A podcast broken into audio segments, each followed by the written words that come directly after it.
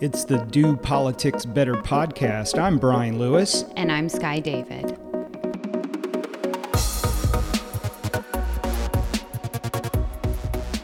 If General Assembly politics was a game of chess, and it kind of is, I'd say that Speaker Tim Moore has taken the Democrats' queen, maybe a couple rooks here. So on Tuesday morning, the House committees were announced. We talked last week about the Senate committees, the chairs, people who have moved around, and this week the House counterparts were announced. And what was notable to people was that there were three Democrats who received chairmanships. One Democrat is Representative Trisha Cotham, who represents the Mint Hill area of Mecklenburg County. By the way, last week I said Matthews, North Carolina. Representative Cotham used to live in Matthews when she was in the General Assembly on her first go-round, but she since moved. She sent me a note clarifying that. The second Democrat, Representative Shelley Willingham, he got a chairmanship of the A B C committee, of which he is a board member of his local A B C board. And when he talked to W R A L about it, he said, I haven't promised anything. I have twenty years experience in this. So that's kind of where, what we're hearing from those folks. But there's a third person. Representative Michael Ray. Representative Ray is a long-time serving member of the General Assembly, I think going back to the early two thousands, known moderate, and has voted with Republicans on the budget. So he is a senior finance chair. This got everyone's attention. You know, last week, Sky, you had mentioned that these three were on the escort committee for Speaker Tim Moore as he was being introduced formally to the General Assembly as the Speaker. We said last week he was tipping his cards. I think some cards were put down on the table with these committee chairmanships. Yeah, all in all, there were twelve Democrats that were appointed to, quote, leadership positions. And that just means that aside from these three, there were nine more who were named vice chairs of committees. Yeah. Uh, fun fact, Representative Cotham did send us a note this week saying that she has been a proud member of the escort committee for all speakers since she came into the General Assembly back in two thousand seven. That is a fun fact. Appreciate Representative Cotham sharing that with us. While this did get a lot of attention in N C Poland, this is not unprecedented, Sky. There have been occasions, going back to when Democrats were in charge, in which they did appoint Republicans to key chairmanship positions. Representative Linda Johnson used to chair a committee. Over on the Senate side, Senator Fletcher Hartzell, he chaired a committee when Democrats were in charge. I think Stan Bingham had a committee. Richard Stevens here in Wake County. Not unprecedented. So even last year, Representative Richardson was a co-chair of a judiciary committee, right. And I believe he was the only Democrat. That's right.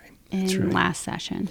I think this is smart, both on the leadership side, but I think these three Democrats are also smart. You go to the leadership and you say, "Look, I'm at yes. I'm at yes at the budget. I'm at yes on some policy issues. I want to work with you." Instead of starting at no, which kind of puts you in the basement from the get. Go ahead and say, look, I'm ready to vote for these budgets. And I, one thing I I don't understand, I've, I've suggested this to Democrats, vote for that first draft of the budget coming out of the House. Vote for that first draft of the budget coming out of the Senate. You know what it gets you, Sky? Conference committee. Get you on the conference committee. I think this is smart politics all the way around, but we'll see what happens because there's probably going to be some blowback here. So we recorded last week on Thursday, as we usually do. And of course, that afternoon, there was some news, and it's about TikTok. You're a big TikTok guy. I like TikTok. I don't really, I don't think I've ever made a TikTok. We made one once. You made it. But you were lip syncing in it. Oh, that's true. But if you're a state employee out there, your TikTok days are over. Governor Roy Cooper has issued an executive order saying, no more TikTok. Use on state devices. Yeah. So if you're a government employee and it's on your own device, yeah. it's fine. But if you are on a state device, you can't be scrolling TikTok. Or WeChat. And I think that's happening in a lot of states right now. Should be noted that Representative Jason Sain, Lincoln County, Representative John Hardister, Guilford County, they had written a letter to Governor Cooper, respectfully asking him to look at TikTok and some of the problems that it brings to cybersecurity and the state. And it was a good bipartisan moment. It seems to me like Governor Cooper acknowledged that letter and issued an order. Then the first news of Wednesday morning was that Attorney General Josh Stein officially announced his twenty twenty-four gubernatorial bid. I had no idea he was running for governor. Wow. Well, his ad certainly dropped, and it was a good ad. It's about a three-minute ad. These are kind of typical ads over the last decade in which a candidate drops a long-form biographical ad. It's usually about how great they are. They come from humble beginnings, and they're fighting for you. But this ad was different in some ways. Yeah, I thought the ad was interesting in the ways that it connected his growing up and who his father is to the current times, and really focusing a lot on Lieutenant Governor Mark Robinson, who is expected to be the Republican nominee. So let's take it in chunks here.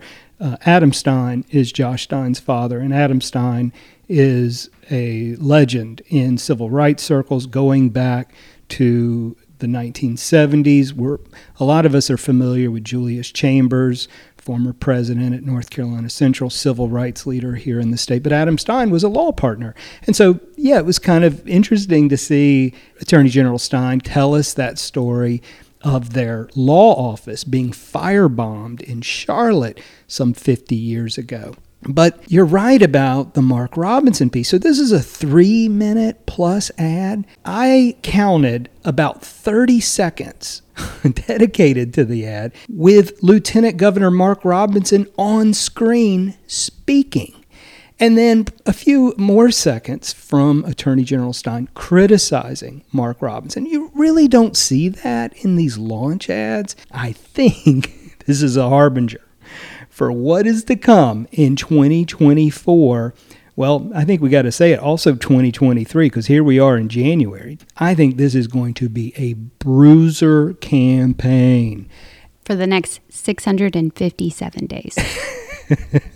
Really early. Yes, it is really early. I what I thought was interesting is that their P R team and their campaign folks really did a full hard launch today.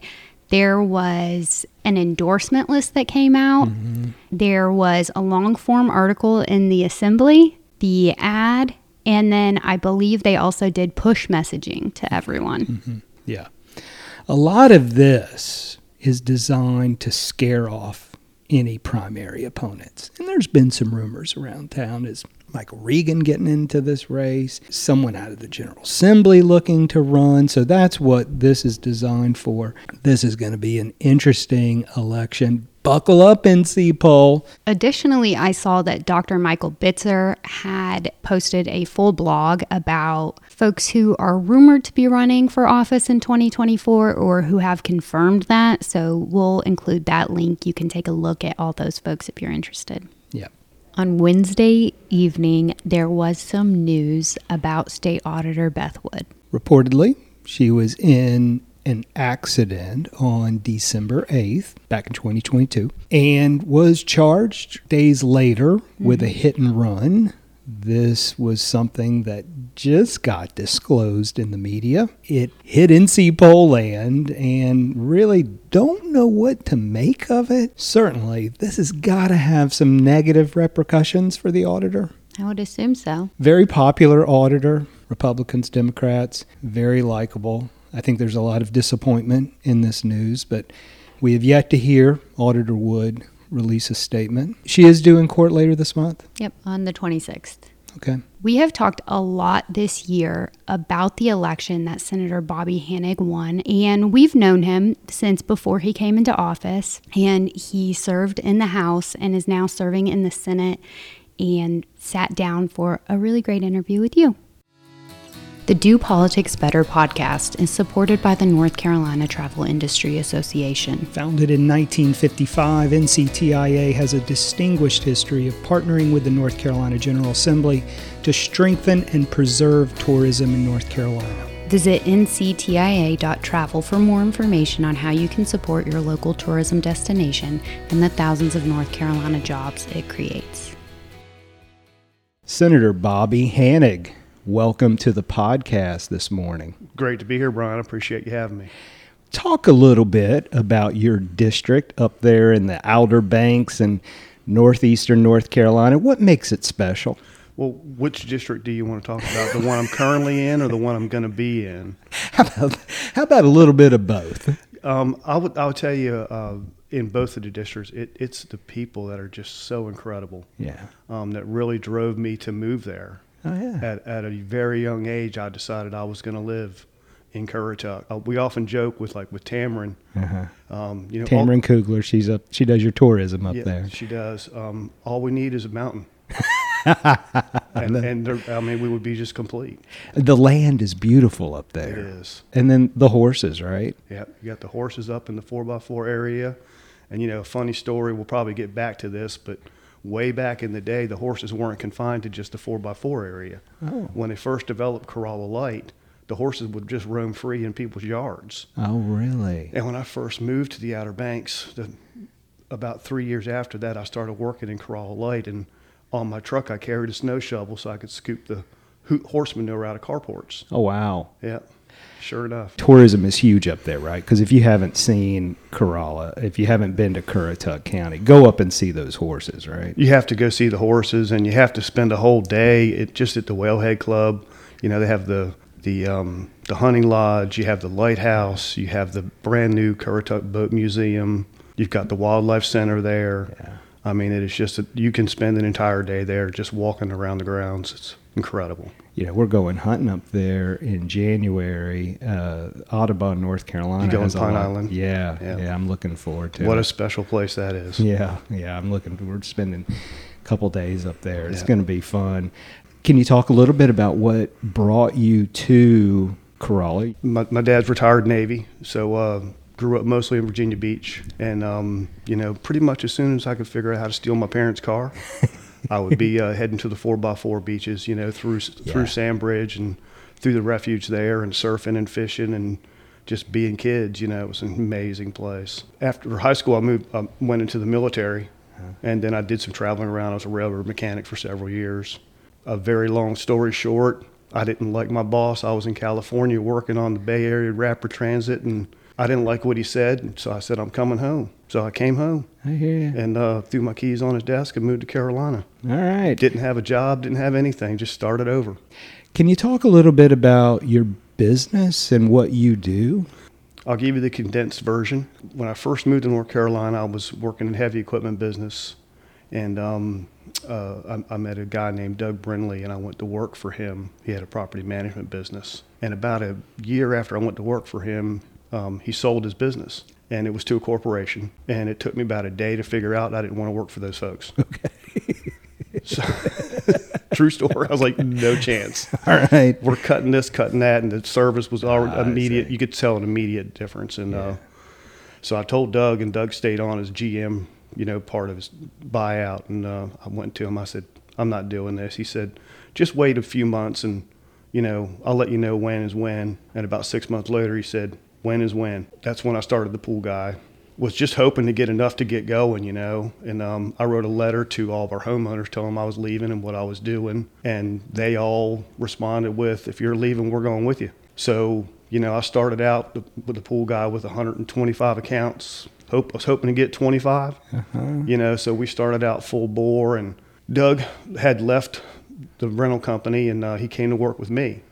And uh, so we grew that. And it's... Uh, Hanig Services. I've got three companies under that. It's The Pool Guy, The Tool Guy and Cabana Bob's. Oh, is that right? And it's all property management stuff, weekly rentals, vacation stuff. So in two thousand four, his non-compete was up. So we started a, another rental company okay. called called Brindley Beach Vacations. And the first year we had four houses. And I uh, sold to him in twenty fifteen. We had six hundred twenty-five houses. Wow. And like, I can't remember how many agents and so on. And it was it was an amazing ride. And um, best thing I did was start it, and best thing I did was sell it. Oh, okay, all yep. right. Yep. Yeah. So uh, you know, I get to do this now. Yeah. Okay. Yeah, it's pretty amazing. All so right. uh, very fortunate. You are fortunate, and you know we've had some conversations in the building. You grew up kind of humble beginnings, right? Yeah, yeah. We uh, we had some humble beginnings. My mom was, um, you know, she had three kids and was divorced at twenty-one years old. Um, you know, we were living projects of South Philly. Um, she met my dad. He took us in and, you know, he adopted us and, uh, you know, just moved around a little bit and then landed in Virginia Beach in elementary school. Um, but, yeah, pretty humble beginnings. And, you know, I have a lot of customers that are from the Philadelphia area, the northeast part of the, of the of, you know, the, of the country. And uh, when I tell them I used to live in the projects down by the airport, they're like, really? I was like, yeah. They said, man, you've come a long way. Yeah. I said, yeah, well, I've been, been very fortunate for yeah. sure. That shapes so, you to even today, I'm sure. You it, reflect uh, on it some, oh, I see. Ab- absolutely, absolutely. Yeah. I don't I don't take anything for granted. I've been without. Yeah. Um, and uh, not for anyone's reason or anything like that. It's just, you know, just where you start. And, you know, you just have to know you got to work for it every day. Yeah. Nothing's given to you, for sure. And I see that in your work at the General Assembly. You really are a voice for small business owners. You're also yep. a voice a lot of times for the underdog, I've noticed. I, that's who I fight the hardest for. Yeah. You know, um, in my house district, I had, you know, two pretty well-to-do counties in Currituck and Dare, and I had two of the poorest counties, Pamlico and Hyde. Yeah. And uh, they needed the most, and so, I, you know, that's where most of my effort went. Yeah. Um, I did a lot for, for the other two counties as well, but um, folks that need it, you, you got to help them. This have anything to do with your decision at one point to get into politics? Because when I first met you, you were a county commissioner. That's Did, correct. It, was that yep. your first elected office? That was my first elected office, so, yeah. So is that what propelled you into politics? Was, um, well, I'll tell you, um, really a little bit of fate. Uh, I had built a new building for, for, the, for Hanig Services, and uh, I had some issues with, with the fire marshal in the county. All right. So I had contacted my county commissioner, who was the chairman. And got nothing. Yeah. Um, got no assistance from the county. Uh, I fought the fire marshal all the way up to the state level and won. Um, but, you know, it delayed me from moving into my building for three months.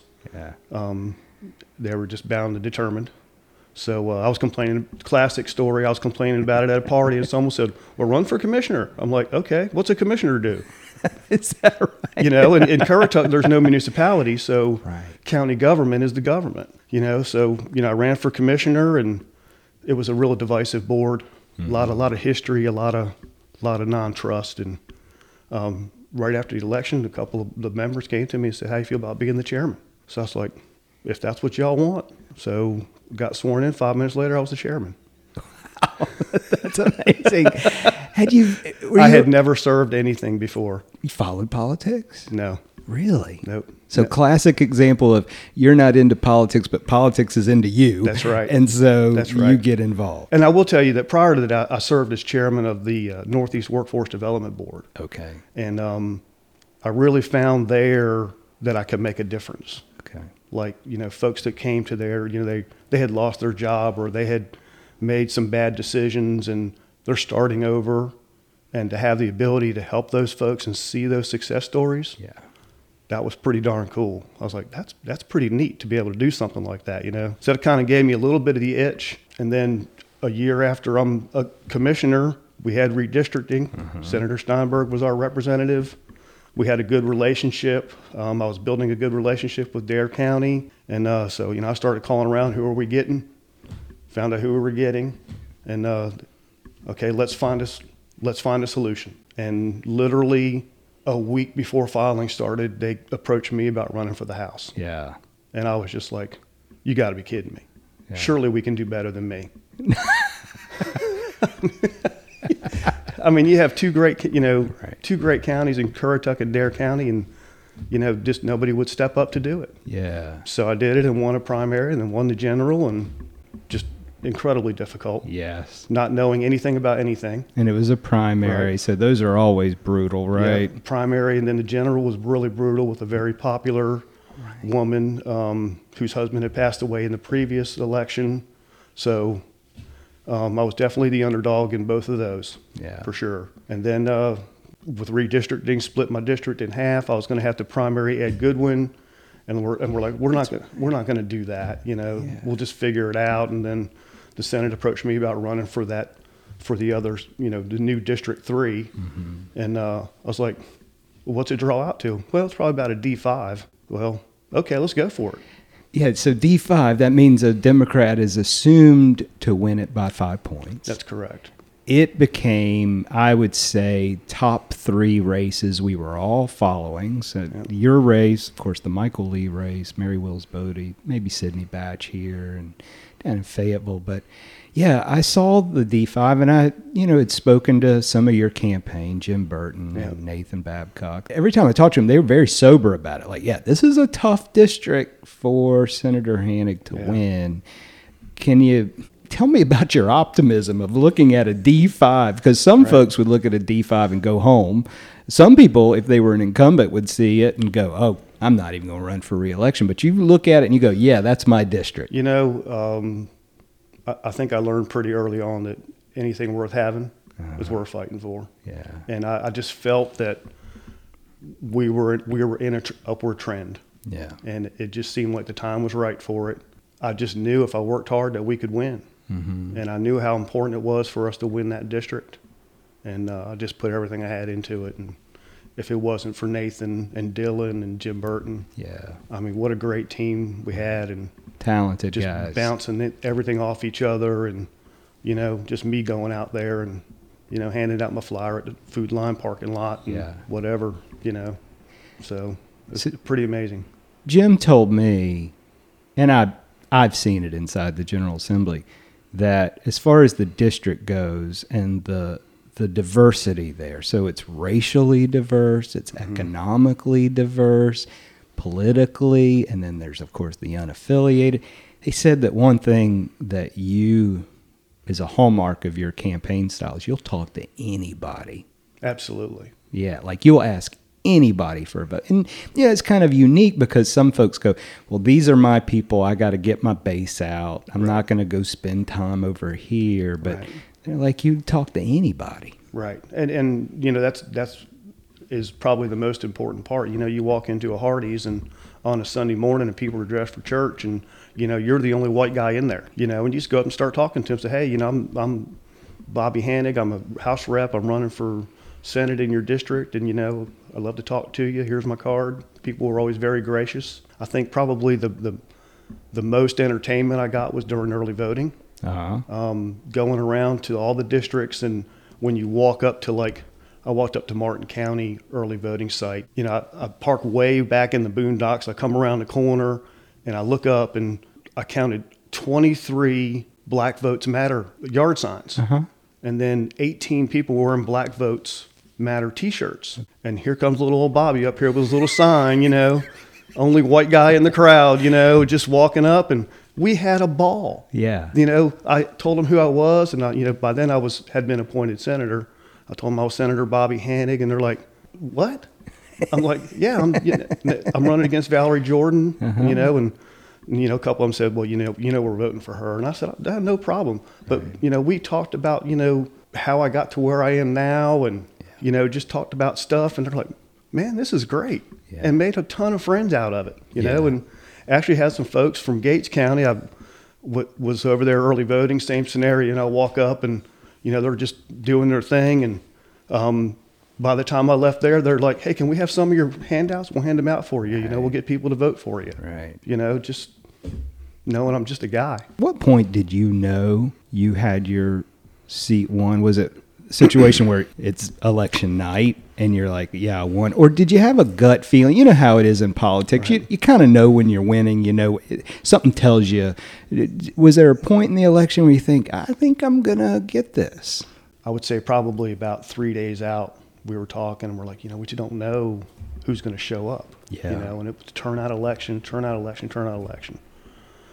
I knew that um, after early voting, I was going to be down significantly. And I saw a number of seventy-two hundred that I'm pretty sure I was down after early voting. Right. When the first numbers came out, and my phone started blowing up. I can't believe you're going to lose. I can't believe you're going to lose. Oh.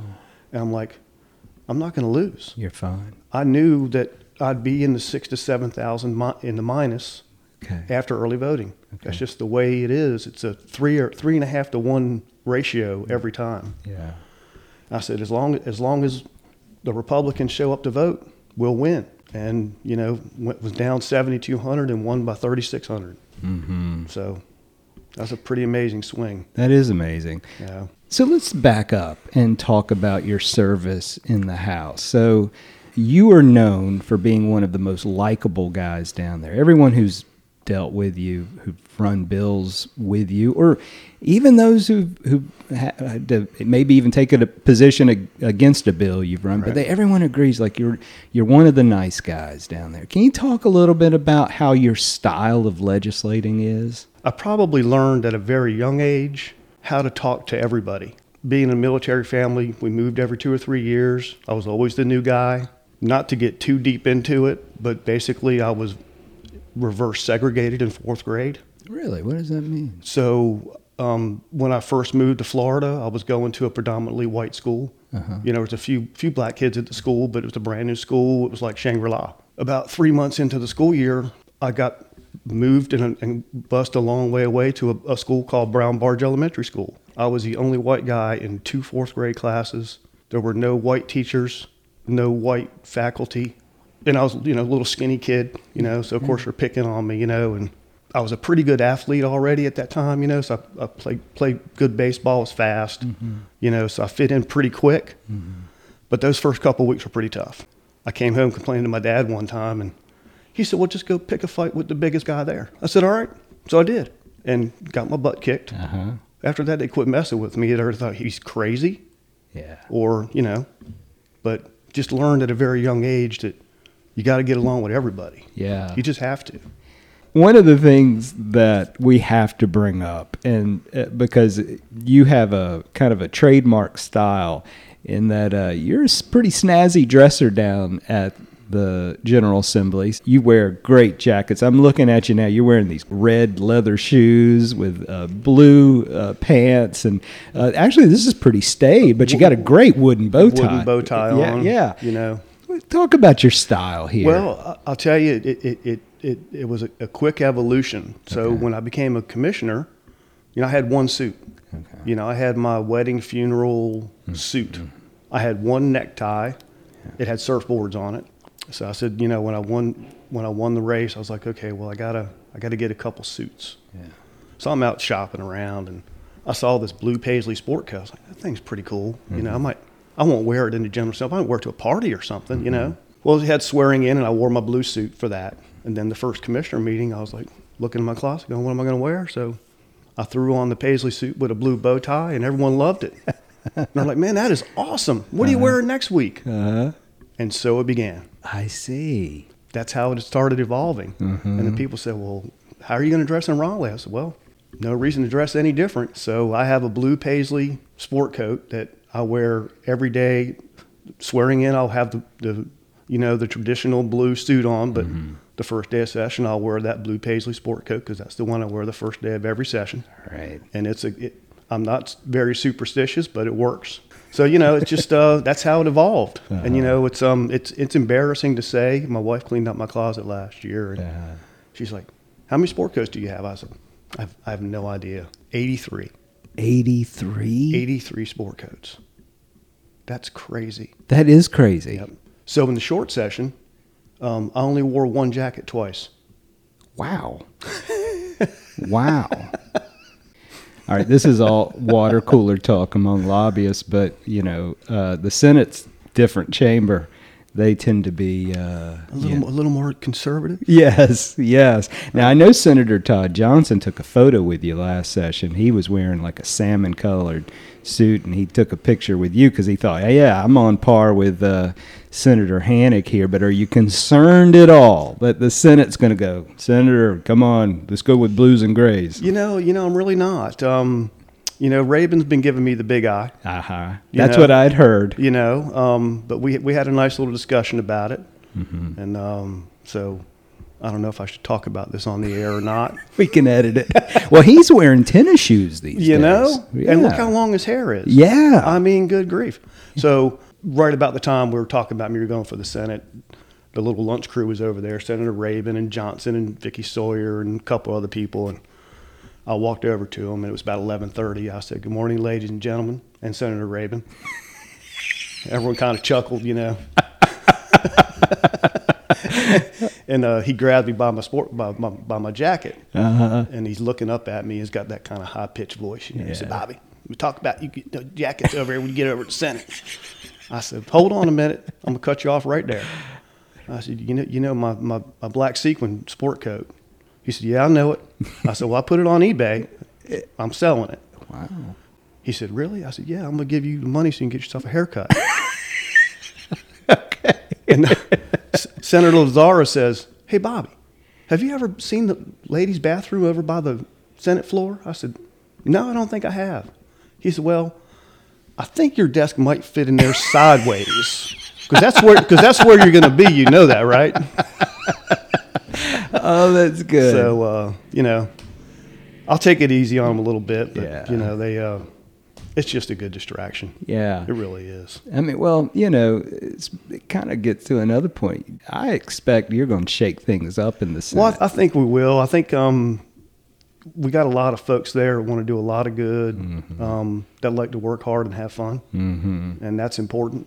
You got you got to you got to balance that out. We spend a lot of time together. Yeah. You know that. Yeah. As well as anybody else, and you just got to spice it up a little bit. Yeah. You know, don't take yourself too seriously. Yeah. Well, so. Let's have you reflect on the broader election. I mean, congratulations to you. It was a hard-fought win, and and you were victorious. And then at election night, as the dust was settling, looks like you have a supermajority. Well, you have a supermajority in the Senate. You have, I think, a working supermajority in the House. We and do. There are Democrats that will come over on a number of issues. Absolutely. Can you kind of reflect on that a little bit? You know, the last four years have been, you know, the long sessions have been record long sessions um, yeah. because we're trying to, to make so many concessions mm-hmm. to get people that if we do have to have an override, that they'll vote for it. Um, we don't have to be quite as congenial, but also understand that we have to do for our districts.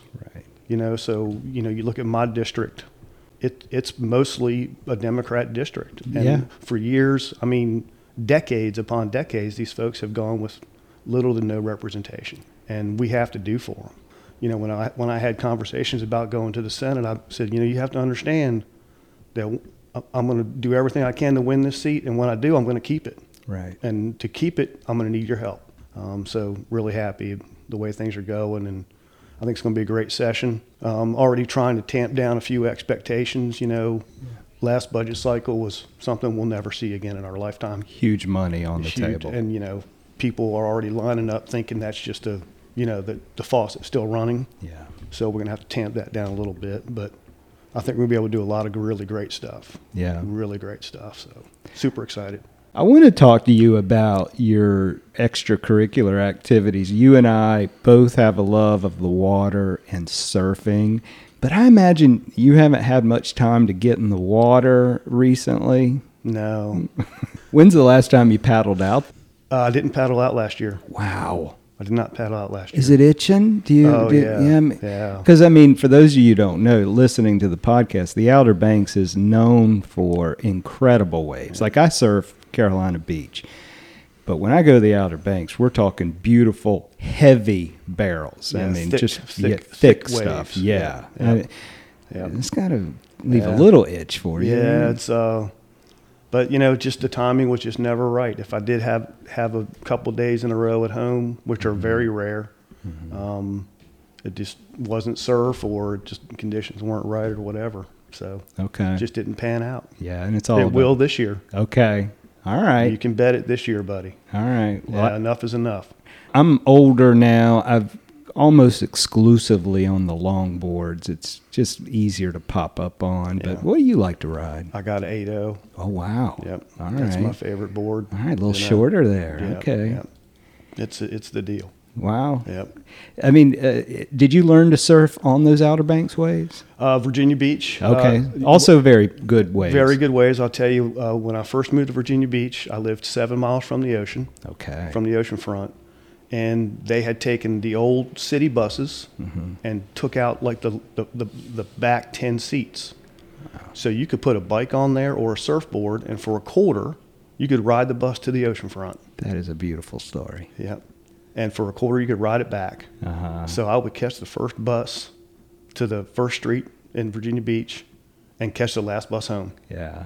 And for fifty cents, you could buy a chocolate-dipped ice cream right there in the, in the loop. Wow. And that was my day.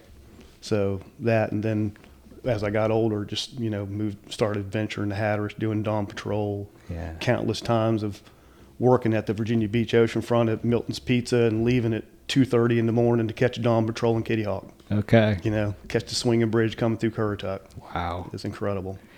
Look, look, uh, you know, so again, longboard guy, and, you know, now I'm, I used to just want the big waves, but now I'm fine with one, two foot, just little easy rollers and stuff. What what kind of waves? What's well, a perfect day for you on a, the forecast? Any wave I can catch. Okay. And I got to be able to make it out. Yeah, paddling out is hard. You know, when you're not you're not surfing all the time, you don't yeah. have the paddle strength, and you know, you just it's got to be a good day. Getting you know, through those Outer Banks uh, waves are different too, right? Because yeah. you'll be paddling into a wave, it'll take you back to the beach. It will, it yeah. will, and they're they're just so thick, and it's like it, it isn't just a piece of white water to hit you. Yeah, it's the four feet of white water behind it that pushes you back. Yeah. So yeah, you got to be a little selective. You know, way back in the day, I'd do a pier jump at Rodanthe in the middle of the winter. Full suit, gloves, booties, hood, everything, didn't matter. Pier jump. Pier jump. Just to get, that's amazing. Yep. And when you got, you know, huge surf out there, you can't paddle through it. It's good in, in the pier and jump off. It's no big deal. Yeah. First you had to crawl around the fence, you oh know, to where you weren't supposed to be on the pier, you know.